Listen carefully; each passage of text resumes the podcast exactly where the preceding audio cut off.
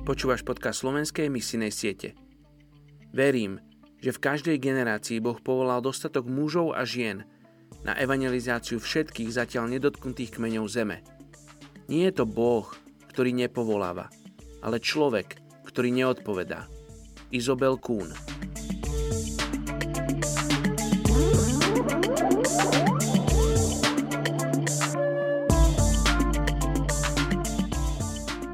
Levitikus 26. kapitola 45.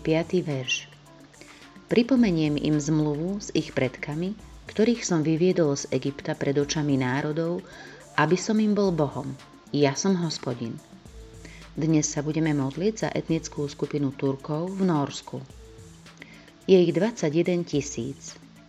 Turecko je jediná sekulárna republika, ktorá má väčšinu obyvateľstva moslimského. Turecké právo nie je postavené na islamskom práve, ale skôr napodobňuje švajčiarske a francúzske právne systémy. Väčšina ich žije v ich domovine, avšak hojne sú zastúpení aj v Nemecku, Európe a Severnej Amerike. Hoci v niektorých oblastiach si stále udržiavajú svoje tradície, typickí Turci žijú skôr sekulárnym, moderným meským životom so svojimi pozitívami na jednej strane a negatívami ako alkoholizmus, prostitúcia či drogy na strane druhej. V Turecku sú hlavne nominálnymi sunnickými moslimami, veria v jediného boha Allaha a väčšné nebo a peklo.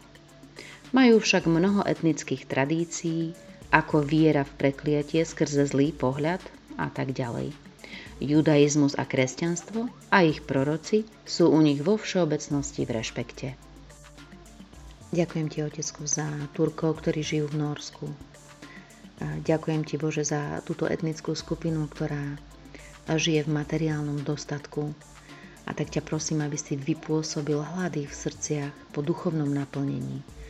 Prosím ťa, Bože, aby boli konfrontovaní so živou vierou v Ježiša Krista, aby porozumeli tomu, že ťa potrebujú, že potrebujú vzťah s Bohom, ja ti ďakujem, Otče, že Ty máš záujem o vzťah s človekom.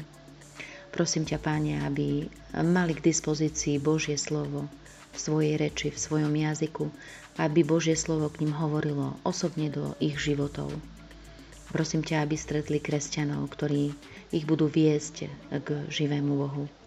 Ďakujem ti, Bože, za to, že v tejto krajine majú možnosť stretnúť sa s Evanieliom a žehnám im, aby mnohí z nich uverili. Žehnám im v mene Ježiš. Amen.